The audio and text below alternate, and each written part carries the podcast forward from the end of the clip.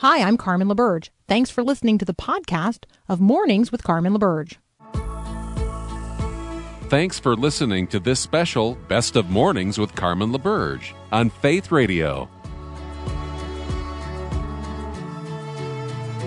If we're gonna fly, we fly like eagles.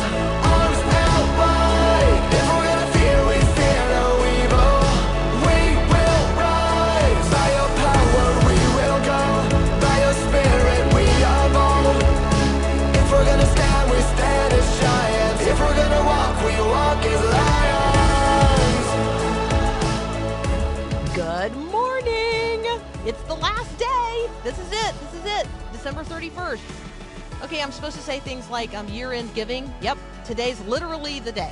Like you were thinking about doing some year-end giving. Literally, today's that day because this is it. This is the end of the year. So we invite you, if you haven't already done so, um, make your year-end gift at my faith radio dot com. We sure do appreciate it. This is listener-supported radio, and uh, and so thank you. Thank you in advance. Um, this is New Year's Eve, which means that starting tomorrow, we have a new year. So I'm going to share with you today some of my New Year's Eve practices. Although I confess to you that um, I actually do this over like the course of the last week of the year. But anyway, you know, you can only say so much at a, at a point in time. So get out your pen and paper if you don't have it out already, because this is going to be one of those like note-taking ones. I know, I know. Really? Well, okay, so maybe you have a good memory and you can remember all these things. We're going to do a year-end spiritual inventory. That's right. So it's like year-end inventory, but it's year-end spiritual inventory. So you have to collect some things together to do this. Now, truth be told, these things are actually collected for most of us now on our phones or on our computers. So, you know, historically, I would like actually physically get out my paper calendar, my paper check register, and my paper journal, as well as my Bible, um, and my the box where I put all my sermon notes for the year. But in reality, a lot of that is now on our phones. So it could be that you could just do all of this with your phone. But anyway, here we go. Um, we're going to need whatever calendar you used for twenty twenty-one, whatever you consider like a check register.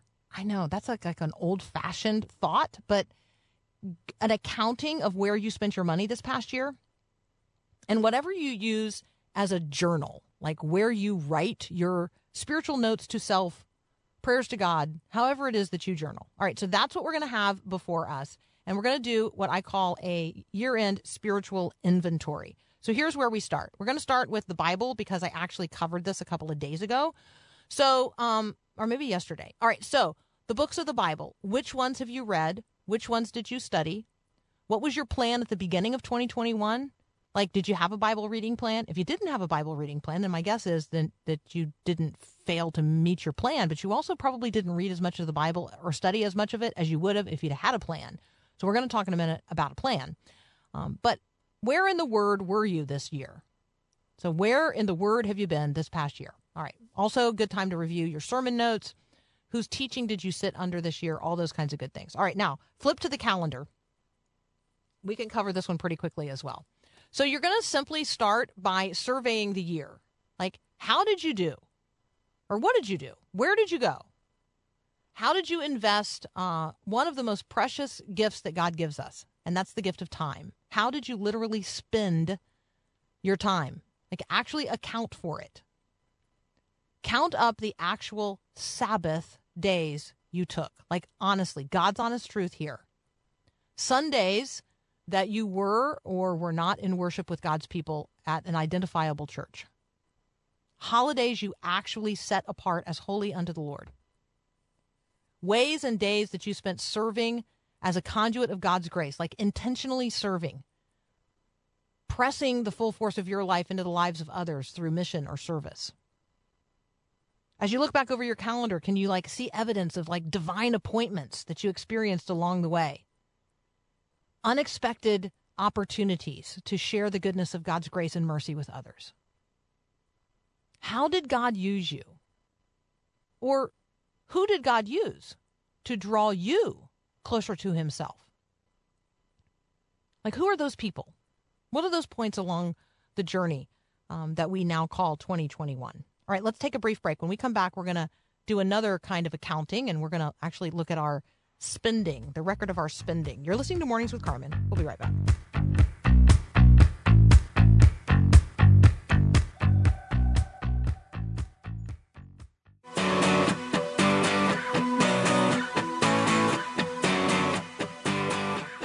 All right, we are in the middle of our twenty twenty-one spiritual inventory, and part of our spiritual inventory is to examine where we spend our money.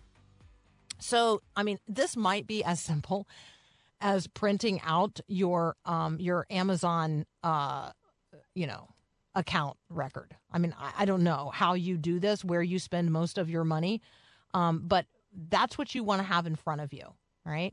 So you want to you want to see, okay, where did I spend money on Venmo? Where did I spend money using my credit cards? Where did I spend money? Um, where's my giving? What's my giving record? So there's a lot of this that actually happens automatically now. It's on set on auto pay. And so you got to pull all of that up. This is a really, this is actually one of the most difficult parts of the annual spiritual inventory for me, um, because I find this part like almost mysterious these days. Where does my money go? All right. So what are those ministries um, to whom I give ongoing support? Why am I doing that? Are they actually kingdom advancing? Um, or are they just on, you know, they just on auto pay as well, or autopilot? I don't want them to be on autopilot. I want them to be ministries that I'm actually, you know, still have a sense that I'm called to be financially supporting, that I, I know what they're doing. They keep me informed. I know they're advancing the gospel, and I want to continue to be engaged in that. So what are the ministries to whom I'm giving ongoing support? Um, how about one-time gifts? When I look over the course of the last year, there are times that I recognize, you know what, I was specifically inspired in a moment to write a check or to give a gift or to support someone in a moment. I'm thinking of my friends in Waverly, uh, Tennessee, who, you know, their their their life um, was disrupted dramatically by a flood, and they literally lost everything in their home. Uh, and so that was not part of my planned giving at the beginning of the year, um, but giving to them in that moment was something that God moved me to do. So I would put that on my spiritual inventory this year. I want to check in on them, see how they're doing. It's an honest accounting um, also of your tithe. So it's an opportunity to look at, all right, what did God bring into my life in terms of resources? And how did those resources flow through my hands into the hands of other ministries or to people who are in need? Um, the next thing that I do in my spiritual annual spiritual inventory, and this one has actually actually become a fun like family practice, um, but it's a, it's what we call the fruit inspection. So we read Galatians five twenty-two to twenty-five, which you know is the passage that talks about the fruit of the Spirit, and we talk about, you know, where in our lives we've seen evidence of love, joy, peace, patience, kindness, goodness, faithfulness, gentleness, self-control. And then we try to do a comparison. This this is the part that gets a little more maybe reflective, contemplative, and personal. But I like look at the harvest of righteousness in my own life from twenty twenty-one, and then I try to compare it to prior years. Is there evidence that I have been growing in grace, that God has been producing more love, more joy, more peace, more patience, greater patience, um, more evidence that I uh, that I am have greater self-control, faithfulness? I mean, you, you you see how you do this, right? Okay, so because these are supposed to be grow, growing in ever greater abundance in my life, like that's. That's the harvest of righteousness that I want. And so um, that's the fruit inspection part of this. That one's pretty, pretty fun. I kind of like that one. All right, you are listening to Mornings with Carmen, and it is the last day of twenty twenty-one. So happy New Year. We'll be right back.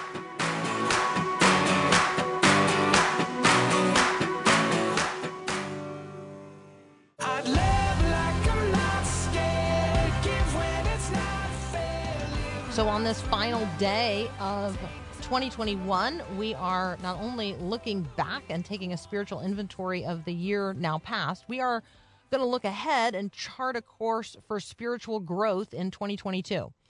If um, you know, if you want your garden to grow, if you want there to be a harvest of righteousness at the end of next year, then You know, you got to plan for spiritual growth. You got to think about how you are going to use your time, gifts, talents, abilities, resources to, um, you know, to actually cultivate a life of discipleship. So I encourage you to get a twenty twenty-two calendar. I actually like an old-fashioned paper one.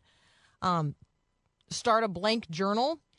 Uh, you know, a, a fresh check register. I know, again, kind of an old-fashioned thing. Definitely your Bible. Uh, and then I, I'm going to encourage you to prayerfully identify either a life word, a life song, a life verse. So you're going to write that on the front page of your journal, and then you're going to write it twelve more times on the blank space at the top of like every month of the calendar.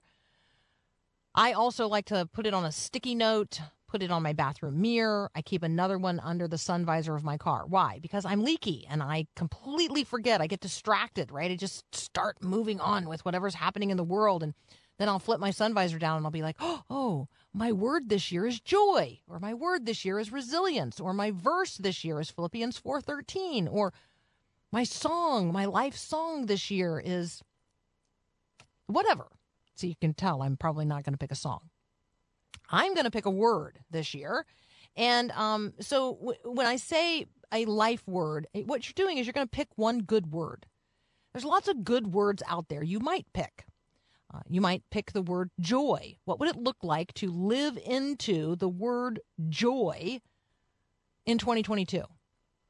Maybe the word God's calling you, and this is a prayerful process, by the way. It's not like you just flip the dictionary open and pick a word. No, we're going to talk about good words, and we're going to talk about uh, a word that God is calling you to grow into. So your word is very likely going to be different than my word, because I might really need to live into the word humble this next year.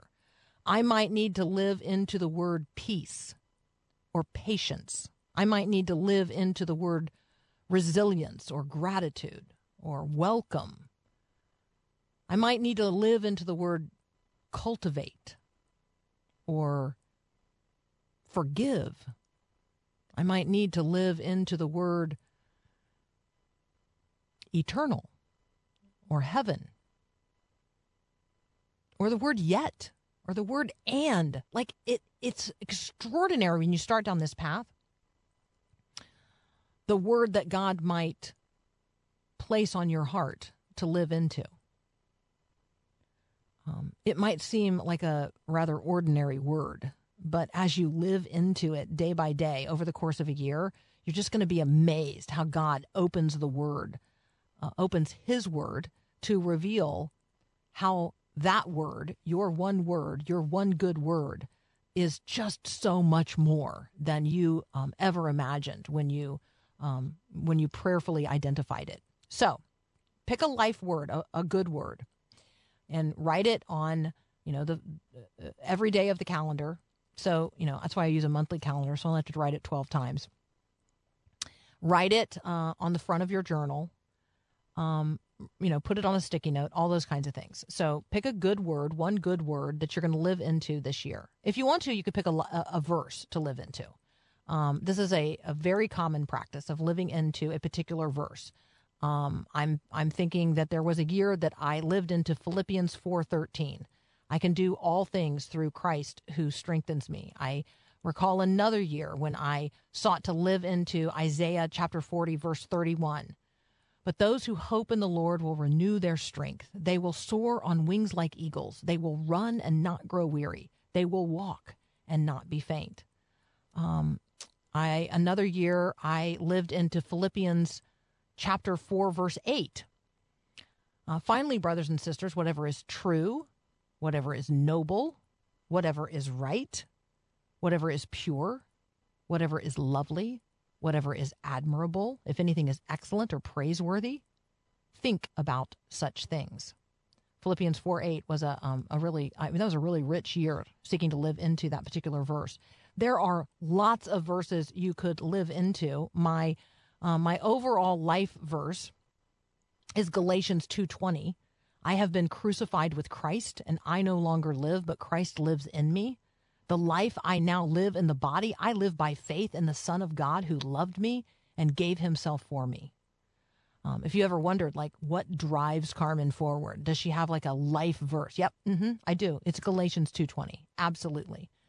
But years, uh, there are also years that I have chosen a particular verse to focus on throughout the year. So right now, I'm sort of in the life word stage of my uh, uh, of my practice in terms of making a spiritual plan for spiritual growth in a particular year. Um, but a life verse is a great way um, to to go about it as well.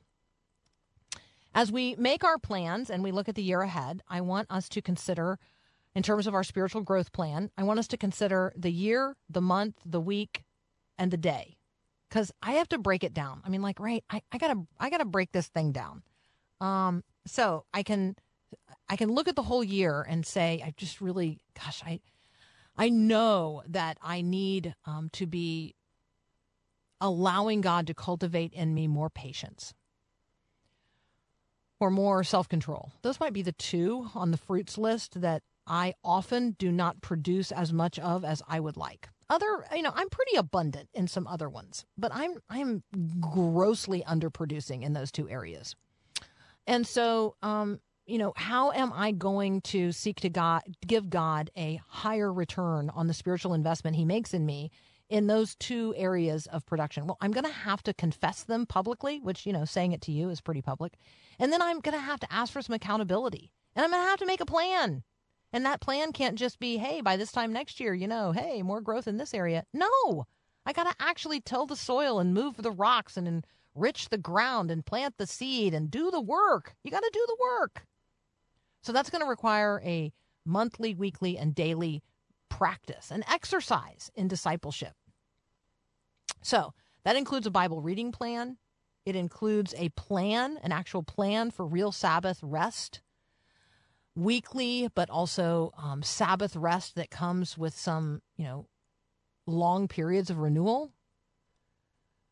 Plans for authentic worship, you know, not just haphazardly, you know, I'll drop in on God from time to time when I feel like it, but like, you know, I'm going to intentionally gather with God's people. Like, I'm going to do it. I'm going to be intentional about being present in worship, in an identifiable congregation. Um, you know, n- n- there's no perfect church, so stop looking for one. And it be, it, because if once you get there, it's going to be all messed up anyway, right? That's the nature of us. So if you have been uh, resisting being a part of the body of Christ because, you know, rolling your eyes right now, you've been so disappointed by your experience of churches over time, Um, that's actually just no excuse. You cannot love the groom and hate the bride. So I want us to be people who are authentically worshiping this year, and I'm going to really encourage you on that front. Certainly plan for genuine times of um, of real holy days, like holidays that you set apart as holy unto the Lord. All right. And then are there some... Um, Are there some ways that as you think about your calling, because in Colossians, there's this whatever else you do, like, right, whatever else you do.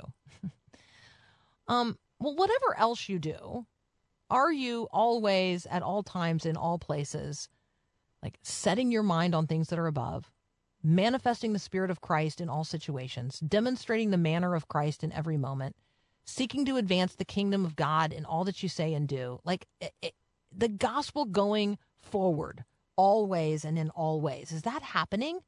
Because if so, that's a um, that's a good return to God on the investment, the spiritual investment that He's making in each one of us.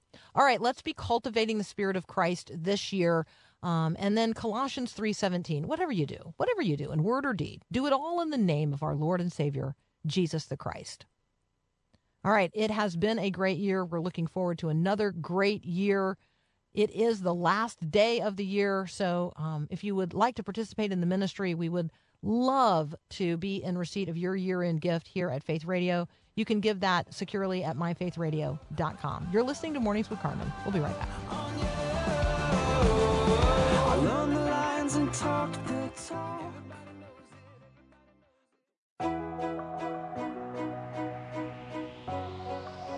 Have you been back to church recently?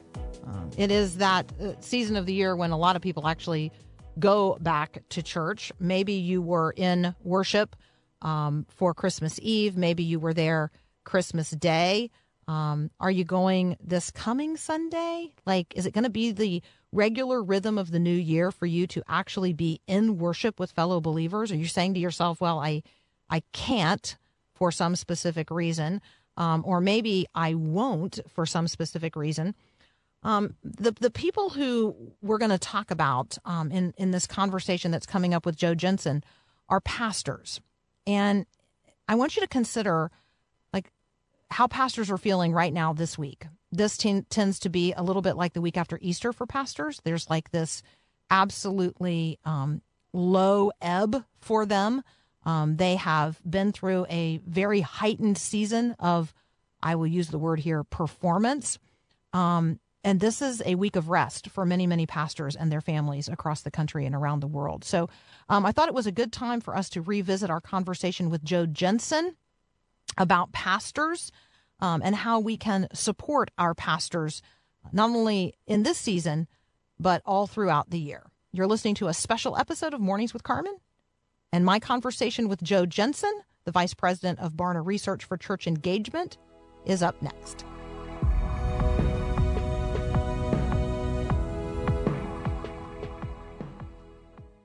I'm dreaming of a white Christmas. Welcome back. Uh, fun to have joining us today, Joe Jensen. He is the Vice President of Church Engagement for Barna Research. You can find what we're talking about today at barna dot com. Joe, welcome to Mornings with Carmen.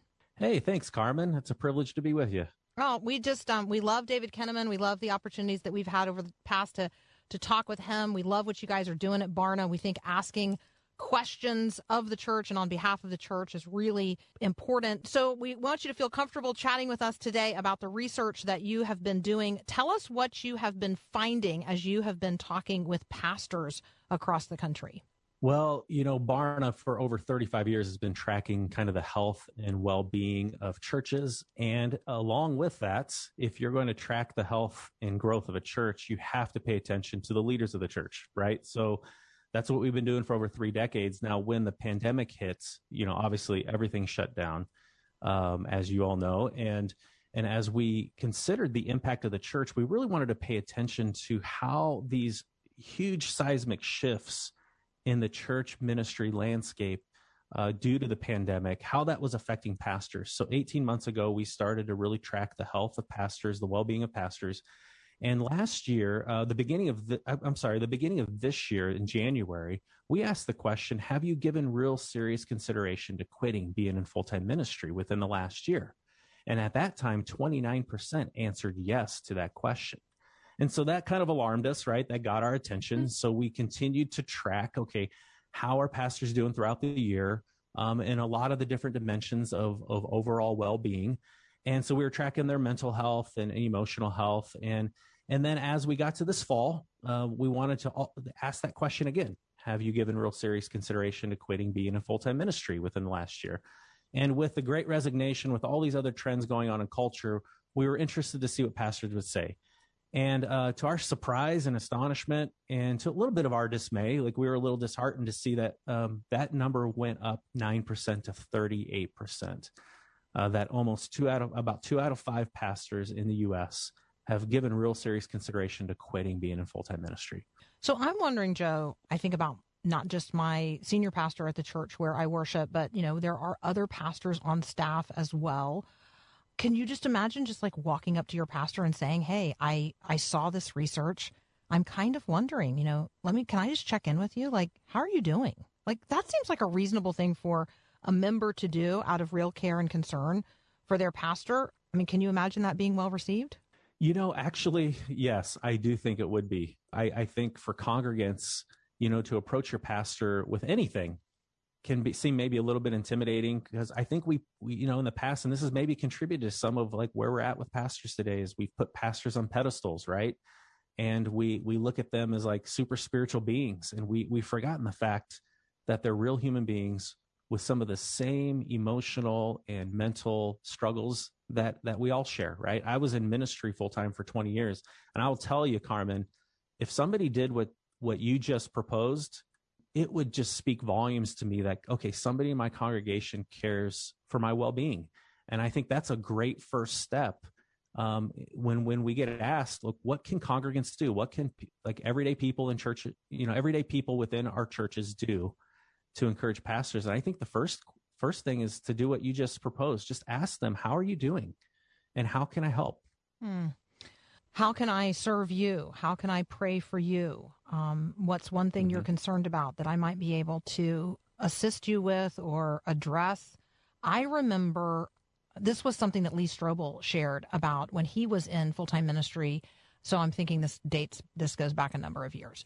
But, you know, he also had a travel schedule. He had things that he was really committed to, but he had all these, you know, non-Christians coming to church as seekers and inquirers, very inquisitive. Um, and he would recognize there's no way I can say yes to all the people who want to meet with me.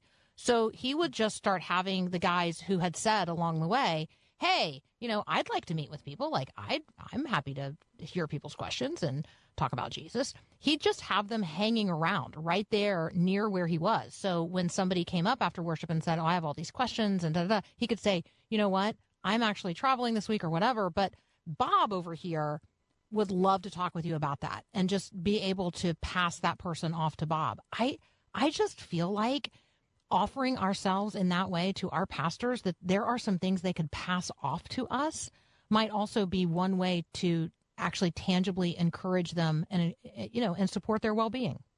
Yeah, that's that's a great point and, and a great story about, you know, Lee Strobel. And, and I would say, Carmen, Um, when we proactively go to our pastors um, and we say, hey, how can I help? How can I serve? Not just you personally, but how can I serve here at the church? Mm. I mean, what that does, um, that validates a pastor's calling in some really special ways. Because first of all, you know, I've preached, you know, and, and I know maybe there's a few people in our audience who have preached. I know many in your audience um, ha- have been in the on well, the receiving like end of the sermon. Raising kids. We feel like if we're raising kids, we're preaching all the time. So go ahead. Exactly, yeah. And isn't it, every and isn't mama, it validating? Every mama listening, yeah, every mama listening is like, oh, yeah, dude, I preach. Exactly, exactly. And, you know, isn't it validating when, you know, when so, you don't have to prompt it, when, so, you know, you're, like you said, your kids mm. or somebody in your congregation goes up to you and through a statement that they make really validates what you've been preaching on, which is to get in the game, to get involved, to make a difference. And so I love that example that you gave. It's it's it's such a tangible way to say, hey, um, what you're doing is actually making an impact on me, because I'm willing to step in and to step up and to serve the church and in a way serve you as my pastor. All right, we are talking with Joe Jensen. He is the Vice President of Church Engagement for Barna Research. We're talking about some recent research which you can engage with online at barna dot com. It's about pastors and their well-being. The numbers um, say, you know, there's a significant number and actually a rising percentage of pastors seriously considering leaving full-time vocational ministry. What would that mean for your church? Maybe you're in a congregation where the pastor has left vocational ministry to serve God in some other um, in some other way. What does that leave the church looking like, and who's uh, stepping into those voids? We're going to continue this conversation in just a moment.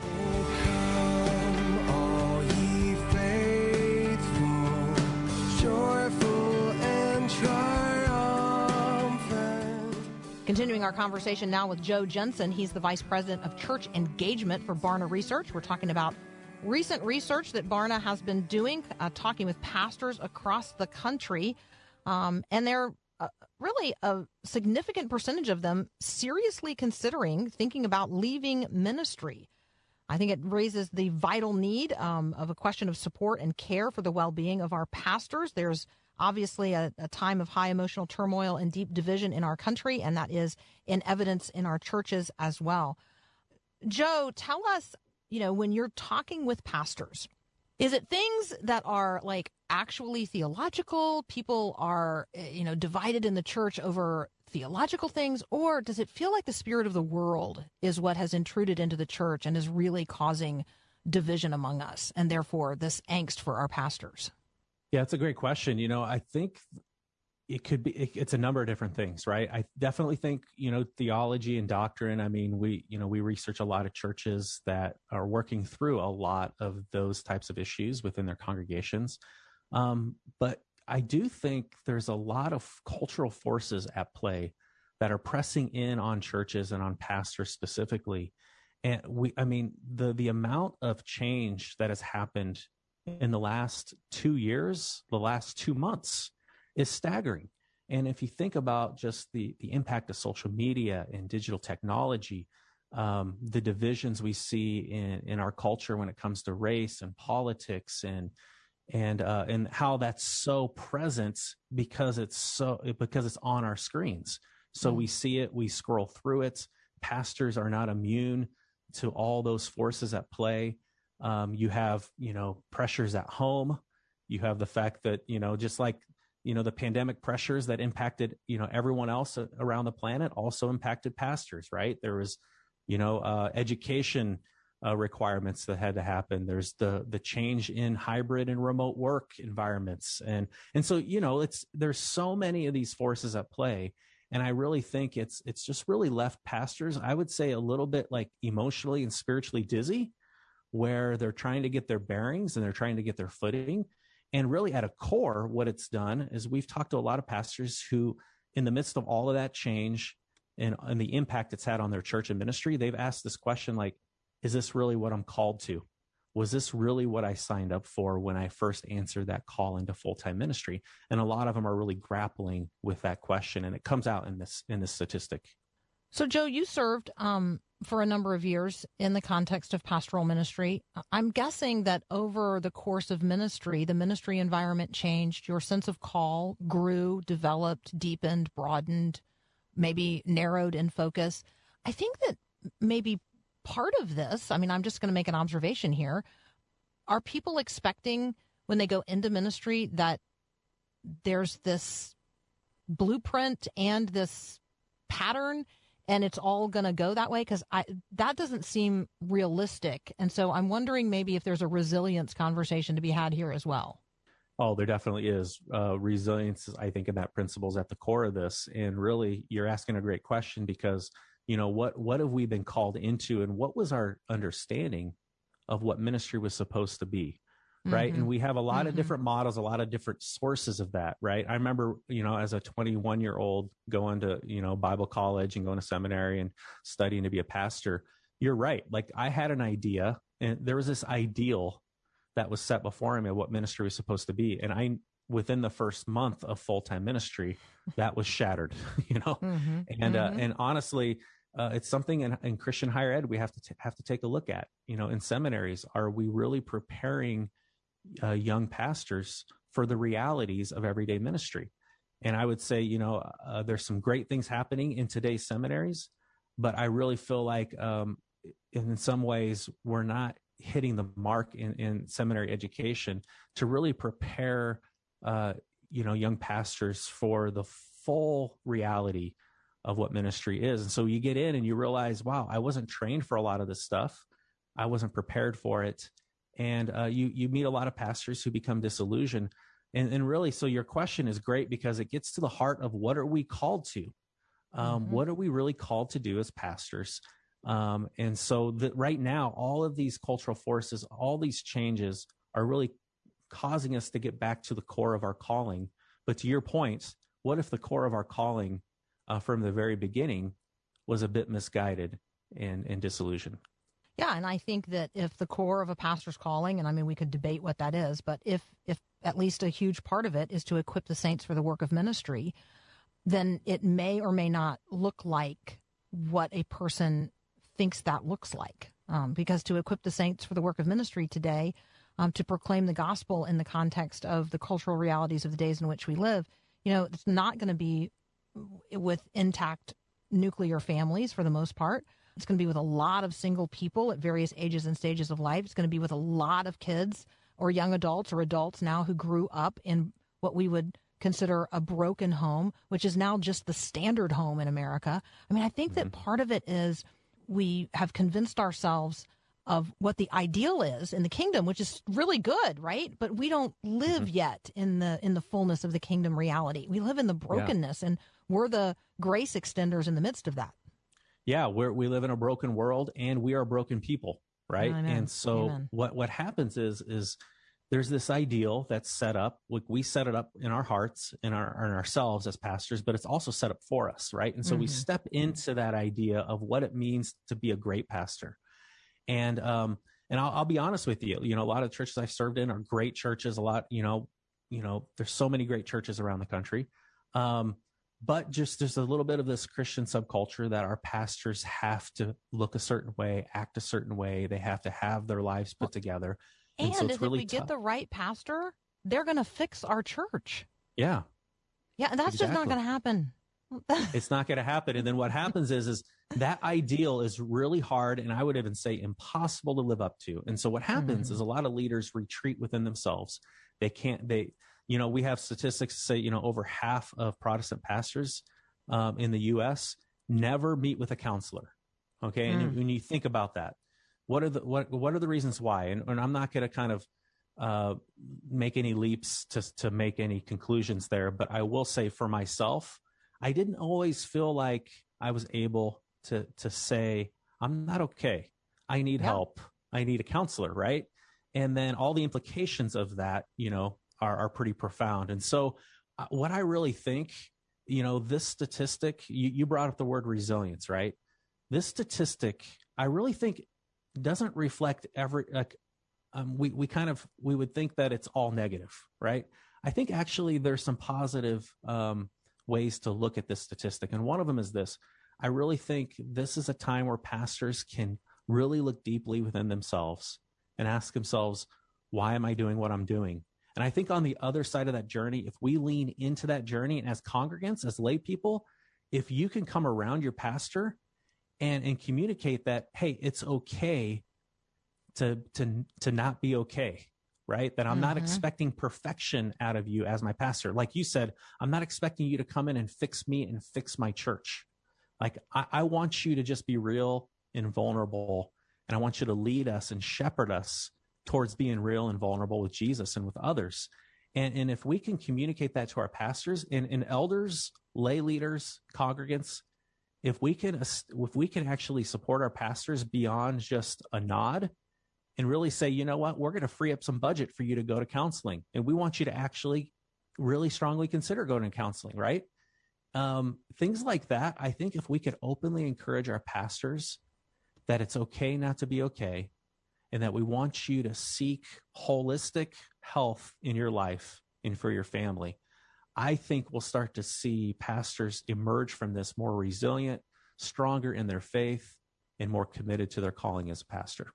Yeah, so just some quick ideas for you if you're listening. Um, instead of asking your pastor to lead a retreat, why don't you offer to pay for your pastor to go on a retreat? Um, hmm. Or how about instead of asking your pastor to um, to do something in addition to what's already on the church calendar, why don't you suggest eliminating something from the church calendar and really encouraging them to take that evening or that day or that week or even that month um, as Sabbath rest? What? Uh, how might you be better served by a pastor who was rested and energized and healthy, whose marriage was healthy, who had a, a functioning, uh, vital relationship with their own children and their own family? Like, there's just all kinds of reasons to encourage the well-being of our pastors, not least, not least of which the health of, of the congregations of which we are a part.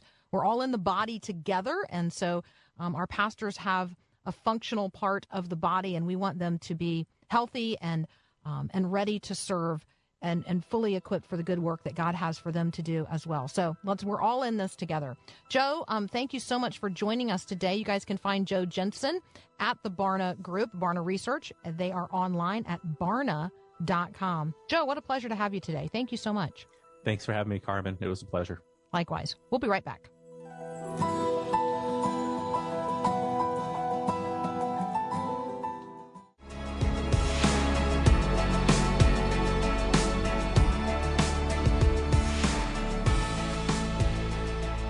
So this is the uh, last day of the year, and it's a good day. Um, as we have talked at the front of the hour, it's a good day for us to review the year which lies, pa- lies past, and, and then preview the year which lies ahead. And so that means you got to bring some things into your viewfinder. Um, when we think about a viewfinder, I'm wondering how like wide the aperture is on your viewfinder today. Um, and that's really a conversation about perspective. We can get pretty myopic, pretty um, focused in and dialed down on ourselves and the particular pain or challenge that we're in, our particular losses or grievances, um, the frustrations we face, the, the people whom we find, I don't know, irritating. Um, and yet, if we're going to be God's people, we ought to have an aperture that's really, really wide. What does it look like to review the year past from God's perspective? What does it look like to preview the year ahead from God's perspective? What does it look like to take an eternal view? To have the viewfinder, the aperture that you're using for evaluation, have it be really, really wide, really broad, really deep. Let me encourage you to, to consider God's view of you and your life and your life circumstances and the future filled with hope He is setting before you even now, um, as you review and preview both the year past and the year which now lies immediately ahead. Um, it is the end of the year, and so uh, it is the time that we invite you to make a year-end gift if you have not done so already. Like TikTok, today's the day. Go to my faith radio dot com uh, and give a gift today. You can also text the word GIVE to eight seven seven, nine three three, two four eight four. Thanks so much for listening to this special broadcast, a special episode of Mornings with Carmen. We've got another hour up next.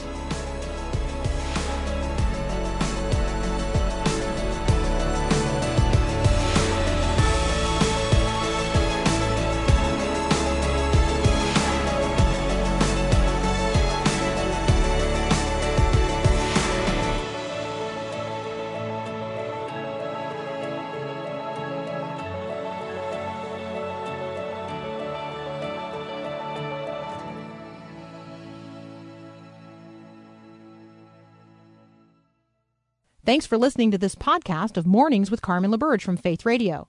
If you haven't, you can subscribe to automatically receive the podcast through iTunes or the Google Play Music app. That way, you never miss an episode. It's also available anytime at my faith radio dot com.